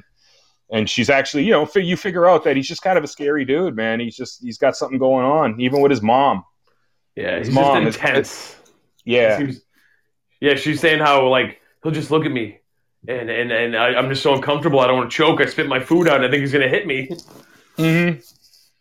And yeah. And she tells him also he blames her for the breakup of him and his wife. Yes. And then they get a call or something. Or Sandra walks in. That's what it is. And, she says, "Oh, he was fired over a month ago." And then the mother says, Where's he been eating his lunch? And that explains like the briefcase with just a lunch in it, no files, no paperwork, just a lunch in a briefcase. Yeah, and this is at that point you're like waiting to figure out so I was waiting for an explanation on his work story because you don't really know too much about it. Right, and then even if you go back to the hill scene yet again, and I didn't mention it, but when he's looking through the hole in his shoe, he rips up a newspaper. It's a classified section with stuff circled. If you noticed. Oh, that's right. Okay. Yeah, so you could tell he's obviously, from there, that's where I thought of it. I'm like, oh, shit, he was looking for a job. I didn't put 2 and 2 together when I first saw that. Anyway, back to William. He jumps a fence right outside the country club. And he's bitching about the barbed wire cutting his hand. It's his hand's bleeding or whatever, and he starts yelling at this family just having a barbecue. They think he's actually a security guard. Then he says, "No, I'm not." And then his wife, the dude's wife, was like, started looking real panicked. You hear the sirens and yelling in the background, obviously tending to the guy having the heart attack or whatnot. So he takes the little girl by the hand and runs for cover with his bloody hand, by the way. He goes on to say he lost his job or it lost him, and this is where you kind of have a feel bad moment for him, this is where you start feeling for him a little bit. And he goes off about how he go ahead, Doug, this is what we were talking about. I remember. Okay. Yeah. So he's just basically just kind of spilling his guts to this poor caretaker and his wife and the kids. And he just kind of, he starts talking about how he worked for the defense, right? And he basically he wasn't good enough anymore. He was too smart and underpaid and undereducated and this and that. And then he felt he was not economically viable. He says, "There it is." So it's true. It's just the more you watch this movie, it's amazing how they definitely tied all these little things together, and you don't catch it the first time, until the next time. Like, oh, okay, it's reoccurring. But. So you're right. You have this moment here of clarity that he's just you just see him for who he is. He's just kind of having some shit luck, and he just wants to see his kid on her birthday, and he's just pouring his heart out to these poor folks. Yeah, and they're obviously scared because they're holding their little girl, which probably is 5 years old or maybe not even, by the hand, and then that's when he looks down. He notices the blood. He's like, "Oh, I'm sorry. I didn't mean to hurt you." And even her dad says, "I mean, that's your blood, man. Whatever." Which would worry me if somebody got blood all over my daughter. Oh, especially during the AIDS epidemic. Oh yeah, and that's when it was in full effect. Yeah. Fuck yeah. So yeah, before that, I just want to comment that he finds out it's a massive fucking house, and before that even happens, he does, because he feels like his job is important, and it's like, oh, what kind of doctor is it? A plastic surgeon? And he's like, plastic surgery buys you this, and this house must be a $10 million home. It's fucking massive. Absolutely. Yeah, massive. Right outside a fucking golf course. But anyway, the husband or the father or whatever you want to call him offers himself up as pretty much a hostage. I mean, he doesn't say it that way, but he says, take me or whatever, and basically for the safety of his family. And William expresses he doesn't want to hurt his family. And he has one too, saying he's going home for his girl's birthday. So his mission is still intact. Unwavering, man. And then it goes back, another quick scene at Liz, and it shows the cops leaving yet again, saying, yeah, it doesn't take 6 hours to drive from Pasadena to Venice. That's what she says. And so the cops leave yet again, not taking Liz seriously on how crazy this guy is. So it goes back to Pendergrass. Sandra, I'm almost done, dude. We're getting to the fucking nitty-gritty. And there's one little side scene when they show the mom and the daughter, and she's very, the daughter's very, hey, when can we make the strawberry cake? And then she got a new toy, and they show the mom like filling up a little blue water gun, and she's very happy to have with the little girl. That's right, yeah. That actually comes into play later too. Good catch. Just that way later on. Yep.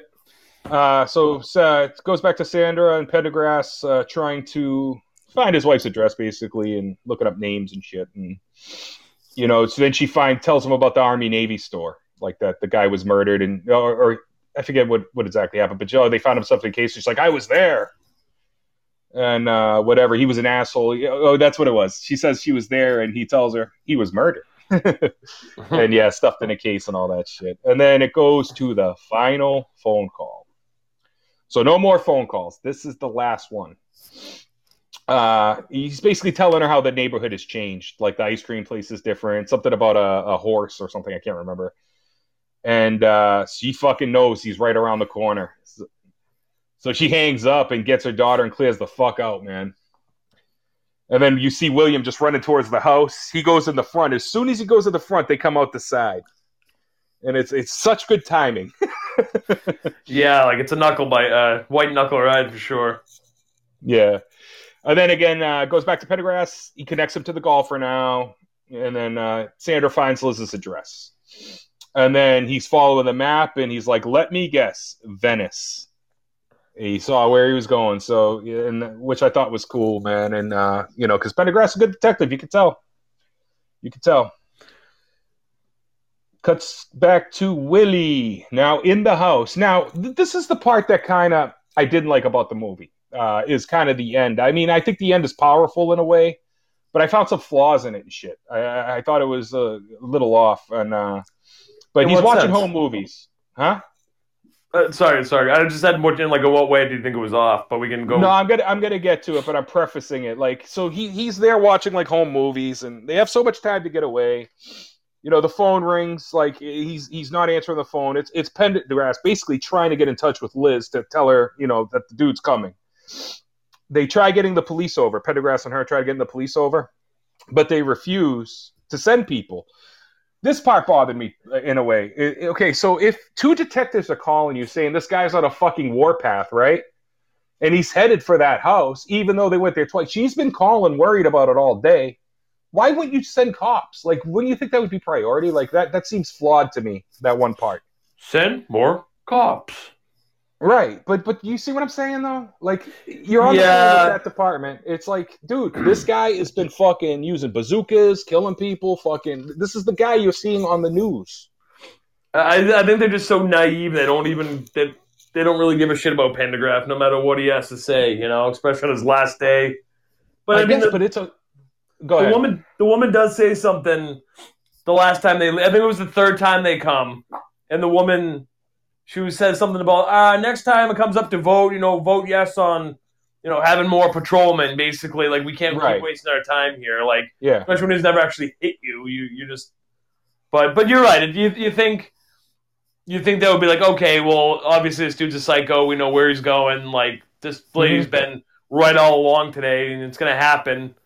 But you're right. That was a little bit, they should have just said vote, but... And it's two detectives from, like, another district, So you would listen to the man. That shit bothered me a little bit. And then the crazy-ass wife calls again. She's the usual. Like, she's good, she's bad, she's good, she's bad. And I'm pretty sure that's the time he tells her to shut up. That's enough. And put skin on the fucking chicken. God damn it.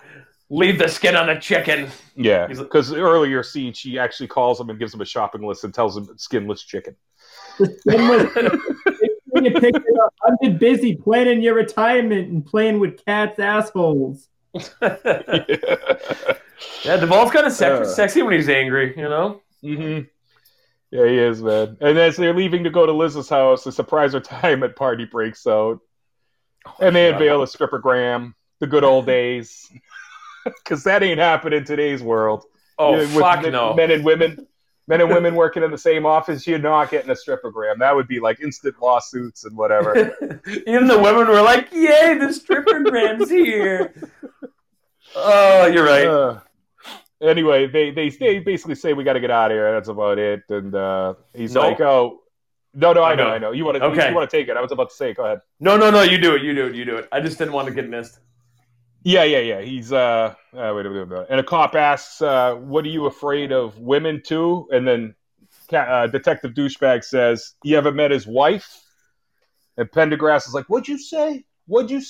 And he just goes over and fucking clocks that douche right in the face. And that was actually one of my happiest moments of the movie. I hate that guy. I freaking hate that guy. Oh, yeah. I think everybody, even in the room, was like, yes, finally. Mm-hmm. It's like a coming-of-age movie for Duvall. You know what I mean? Like, right. He's been shit on all of a sudden. Like, it's his last hurrah. I can prove to everyone, like, on his last day. And he gets to punch fucking Detective Douchebag out. Awesome. Mm-hmm. It was excellent, dude. It was one of my favorite scenes of the movie. And then this is the part, okay, so I maybe prefaced it a little too early on the part that bothered me. This is the part that really bothers me. It goes back to William watching more videos, and then there's like a horse incident where he gets a little horse, like I think it's toy horse. I don't remember, but he's talking about, you know, trying to get her on the horse. I paid for the goddamn horse. Put her on the horse. And his daughter's crying. She doesn't want to go on the horse. And then he starts looking all serious, like, wait a minute, maybe I am fucked up. That's what I got out of it, to an extent. I think he's starting to realize it, but he's still so crazy that, you know, he kind of forgets about it. And, and that's where you see his anger just fucking go off the thing. But and then he sees another section of the video where it shows the pier. And he connects the dots that the pier is her favorite place in the world, so that's where she's going to be. This is where I got upset. At the movie. The one part I freaking really hate is if you're trying to escape the psychopath ex-husband of yours that you know is capable of killing you, why would you run to a place that literally has an end? And you can't get off the fucking thing. And maybe she was thinking, maybe it's a public place, or maybe she was thinking, but don't you think you'd run to like a police station somewhere you could be safe? You would think so. But it doesn't make for a good climactic ending, I guess. But you're right. I guess that's what it is. But that part has bothered me since, you know, I was a kid. That's the one thing that's always bothered me about this movie. It's like the one little flaw in it that I didn't enjoy.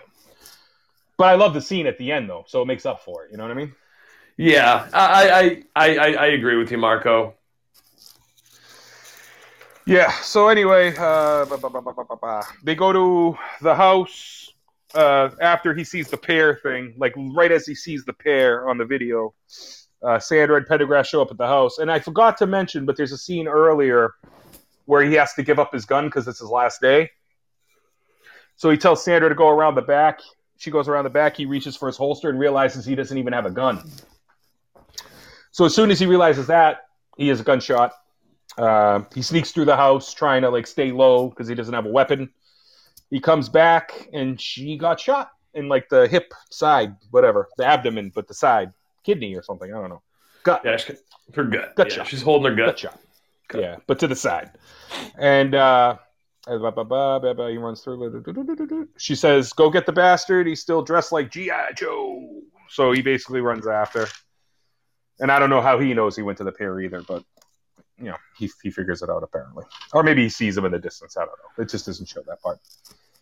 And this is the part I actually did write it down here. The wife's battle plan pisses me off. Pear. Hot dogs. Ketchup. She's buying fucking hot dogs. And fucking, you know, I know she's trying to probably comfort her daughter and console her daughter or whatever, you know, because it's her birthday and she wants a party, but fucking buying hot dogs. God damn it. He, that calmed me down. I guess, yeah. I ate a couple hot dogs today, actually, for the first time since Kevin was here one time when we did a little barbecue, and I had like 14 hot dogs. Actually, no, I'm sorry, I ate hot dogs at Kevin's house too at a barbecue. That's right. Kevin, we did. We definitely ate too many fucking hot dogs. I just haven't heard your beautiful voice in a while, so I want to make sure you get involved a little bit. You guys are on a roll. I thought I would. I told you I try to interject less if I can, because if you're on a roll, it's pointless, you know.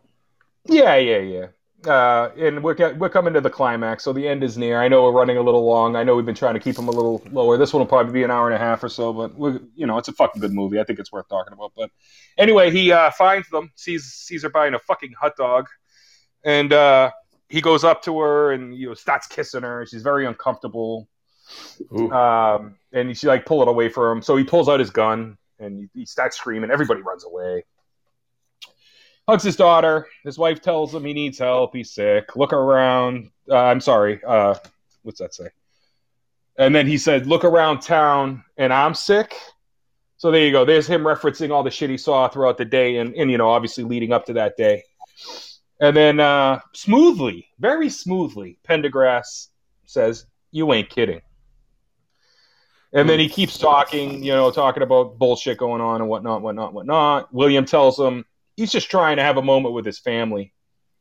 And then as Pendergrass is still talking, he flashes his gun at Elizabeth, so she knows he's strapped. He took the gun from Sandra, so he has a gun now.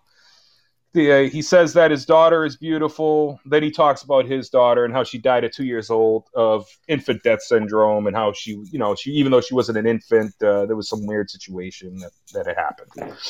And what do you call it? William, for some reason, when he's down with his daughter, he puts down the gun for some reason, even though the guy's there. I think Duvall just has this calming thing about him. He seems to calm everybody down. And I think he kind of gets to William a little bit, don't you? Because he hands him the popcorn, I think, right? He hands the girl the popcorn. Yeah. He gives the girl the popcorn. Okay, yeah. It's kind of, I forget what exactly happens, but at that same time, he kind of he does. You're right. He feels calm and on threat at the moment, so he puts the gun down to do something with his daughter. Mm-hmm. And then Liz notices, she kicks the gun. And then she kind of runs after where she kicked it. She picks it up and fucking throws it in the ocean. Then Pendergrass pulls out his gun, tells William to freeze. And then, William basically says, I know what you're going with. I'm sorry, Pendergrass basically says, I know where you're going. You're going to kill your family, then kill yourself, or whatever he says, something like that. And this is where, that moment, and you realize that William doesn't even know. He's like, I'm the bad guy? And he's looking confused. You notice that? How he just didn't really even realize he was doing bad things throughout the day? Yeah, it didn't click in his head until someone straight up just told him, you're the bad guy. Yeah, man. So anyway, from that part, it's pretty much the end. William tells him he has another gun on him. He asks if he wants to draw on, he says on three, and then I forget. Duvall's just screaming at him, make the right choice, or what was he say? Something like that. Well, because he tells him, he's you don't want to watch your daughter grow up. And William says, just shoot me now, kind of, and my kid will get the insurance money. He's like, you don't want to see her grow up. He's like, from behind bars, I don't think so. So he was basically there. He knew he was going to die there, Right. So... yeah, so they have a little standoff, and he says, let's have a draw. I'm going to count to three, and he counts to three, goes for his pocket. And then, we were talking about earlier, he pulls out the little kitty water gun he had, and Pendergrass blows him away, right? Mm-hmm. And what does William say as he's dying? Do you remember? No. He said, I would have got you. I would have got you, that's it. Yeah, and then he falls into the water and dies. Like a 30-minute, fall in the water dramatic scene over the railing from three angles, floating bodies from, two angles. And almost. One more scene, pretty much. Maybe two more scenes, but it's quick. So he walks up on the captain now, saying how, Detective Pendergrass is responsible, and the captain, who basically told me and fucking whatever. He's like, oh, here he is, and he's like, fuck you, Captain. Fuck you very much. right on TV, which was awesome. And the captain looked confused. The reporter was just like, what the fuck just happened? Because the whole movie, you know, earlier he told him, like, I don't trust the guy who doesn't swear. And I think, like, Pander, whatever the fuck his name is, got the, you know, the balls throughout the movie. And then he's like, you know, I do swear. Fuck you. And I'm going to choose the right, like, the perfect time to fucking basically tell you to fuck off. My wife is downstairs watching this, and she texted me at 8:16, and she said, best line of this movie, quote, fuck you, Captain Yardley, fuck you very much. That's awesome. So, he actually makes a decision he's not going to retire. And as he's comforting, you know, he's talking to the little girl, and actually he talks to the mother first, and she's like, what do I tell her? He's like, well, let her have her birthday and tell her tomorrow, you know. And then he sits down with the little girl. They have a little conversation. And what's your name? Adele. He's like, oh, if I had a daughter, I'd name her Adele. She's like, what's your name? My name is Bud because my wife's going to kill me or whatever. And then as that's going on, a cop walks by and it kind of follows him into the house. And the last scene you see in the movie is a home video of William /D-FENS/Bill/ whatever you want to call him, basically being like an awesome dad. So it shows that he had good moments too. So in the end, it kind of shows his good side, you know, which you see a few times throughout the movie. But I think it's a fitting ending to a guy that just lost his fucking mind that day, you know. Yeah, turns into a feel-good movie. Yeah, and there was obviously, you know, through the wife's interactions throughout the movie, obviously it was leading up to him going crazy eventually, and he just snapped that day. That was it. He had a fucking enough of life, you know, and I don't think he cared if he lived or died. And that's the movie, man. Fucking... want to go around the table here and see what you guys thought and if we recommend. Kev, was this your first time seeing it? No, I mean, I saw it when I was younger, but completely forgot about it and probably wasn't old enough to really understand some of the subtext and just, you know, have a better understanding of, you know, the psychological aspects of the movie. So, I mean, now, yeah, I was saying to Marco right when we jumped on, I'm probably going to buy it. You know, it's a movie that I would watch a lot because there's so much going on with these characters. And you can really dive into, you know, their development and who they are as people and what's going on with them, you know, psychologically. And so, yeah, I mean, it's just, there's all sorts of things that you can miss too. I never realized how many times London Bridge is Falling Down was played or referenced. Just didn't catch that many times. And then, like, some of the other stuff you were talking about with, like, banners in the background or things in the background. So, again, I just a fantastic movie. I highly recommend it. It's great. Really controversial. I don't think some people today would be able to sit through it because I think they'd be too triggered. But that's just my point of view. I think, unfortunately... I'm not sure that today's society could kind of handle the raw reality of this movie without kind of just like, I don't know, blacklisting it for certain reasons. Yeah, I remember seeing it when I was, I don't know, when it first came out, maybe, I don't know, probably 8 or 9, you know what I mean? Me and Kevin and Lakeview, I think we've talked about it before, had the luxury of a movie store being right down the street from us. And they were super cool and let us rent anything. I remember renting like Faces of Death at like fucking 8 or 9. But so, you know, and you think it's a cool movie. This guy's going around, just fucking shit up. It's kind of like an action movie to you when you're a kid. But then when you start to watch it as an adult, you just can kind of relate to him in certain little ways. Maybe not in such an extreme, but you can be like, yeah, like Marco was saying, I've gone into fucking McDonald's and wanted breakfast. You know, obviously I pulled a Newsy. You know, or I've been to the store and you didn't have enough change. There's little things that, you know, it might not seem that bad on any given day, but it's just like this day, it's like he just can't catch a break no matter where he goes. They make him relatable. You know, they don't make him a complete, you know, whatever, right-wing Nazi. They don't make him a complete bigot. They don't make him – there's so many aspects of his character where you're like, oh, I hate this, but wait a minute, I kind of agree with him on this, and I can see his point on this thing. But then you realize, like, all right, well, he's a piece of shit husband. So it just toys with your emotions. It kind of gives you that whole, like, man, I'm trying to think back to my criminal justice days of having the syndrome, basically, where you would Stockholm syndrome, where you sympathize with the perpetrator, basically, and that's what it is. You kind of sympathize with him for that.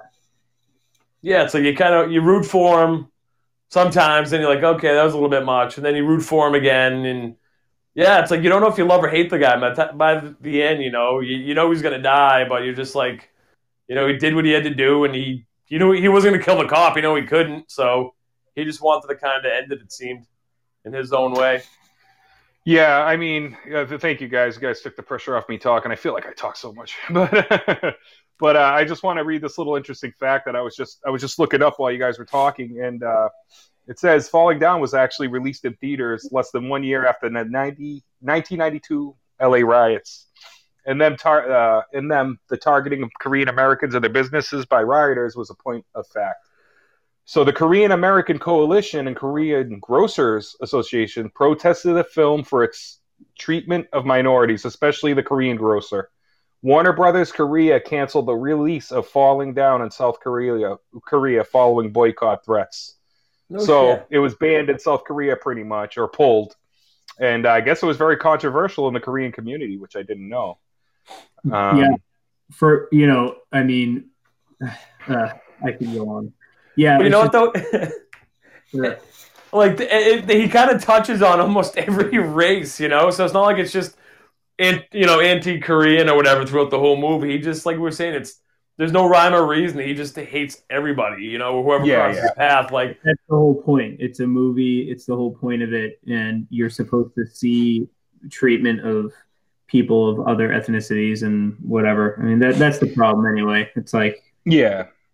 I think too. It's like a timing thing, Kevin. Like I just think it's because it was so close to the riots. Maybe it was still fresh wounds because they did target the Korean markets and Korean stores and stuff.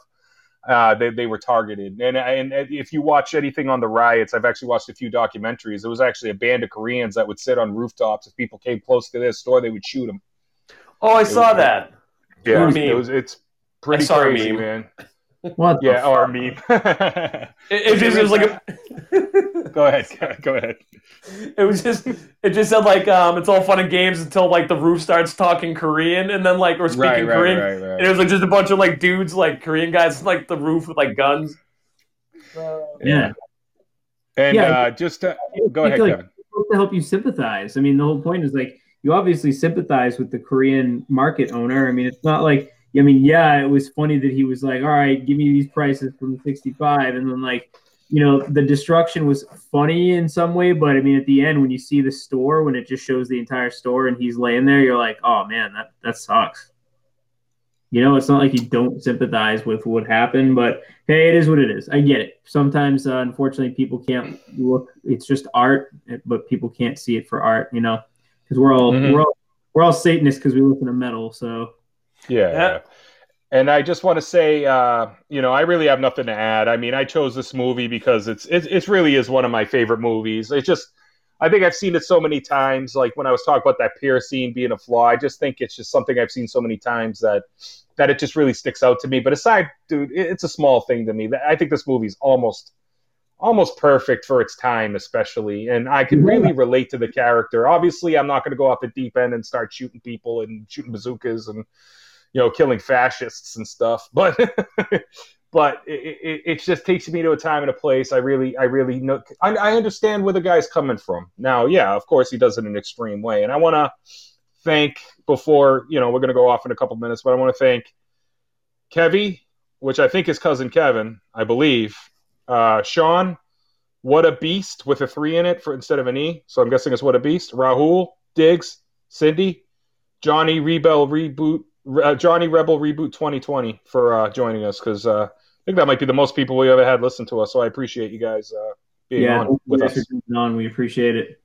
Yeah, but I think it's a fucking easy recommend again. Yet again, we got to do a movie where we actually like fight about it a little bit. No, you're right. That's why I usually try to play, whether I like it or not. I usually try to play the devil's advocate and kind of like, like, oh, that was good, but just to get like the. For the sake of conversation. But we should choose one that we all have completely different opinions on. You know what I think we should do is honestly we should. Yes, we're gonna watch the guest and get the actual recording of it this time. That'll draw in terms of opinions. We already did the guest. We're tired. You guys did the guest, yeah. All right, we're redoing it without tires. A third time? No, we can't do that movie again. I forbid. All right, fine. I'm going to controversial one we'll disagree on. We're going to watch Wolf Cop.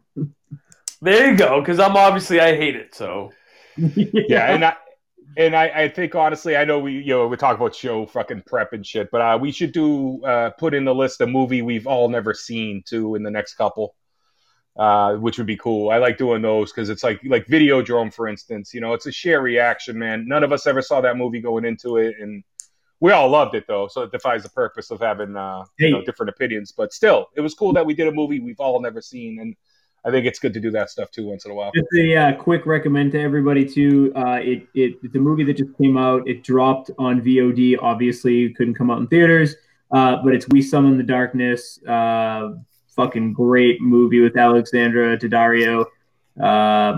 Just amazing movie, man. It's a good throwback to metal and horror, and it's a good flick. So you guys should check that out too. I know we might want to do that one just as a new movie. You guys haven't seen it yet, and it was I loved it. I might watch it tonight. It's been on the top of my list. I just have not had it. Oh, dude, I bought it. It was good, man. There's so much going on. It's really good. Movies? Yeah, I got it in my queue, actually. It's in with 20 movies, so I will get to it very soon. Maybe we'll do that one next. What the fuck? Who cares? Let's do it. Doug, write that one up. YOLO. All right, I'm going to watch it first, but yeah, absolutely. Doug, unfortunately, right, in today's feminist week, there was not too many boobies, man. But you're definitely you're gonna love it. You're gonna love the throw in, but I mean it's Alexandra Daddario, so I mean I don't really think she doesn't really need to show them. They're already there. That's true too. Just curious. It's nice to know what you got into. A little more can go a long way. You know what I mean? More to the imagination. On that note, thank you all for joining. Until next time, thanks for putting up with us tonight. This is Cal. Marco, and sorry for the long length on this one. It's the longest one we've done in a while. Marco's all about the long length. Wink. Yeah. and Doug. Ooh, all right, guys. Have a great night. See ya. Yeah, you too, guys. We'll do this again. Word to your mothers. Yeah.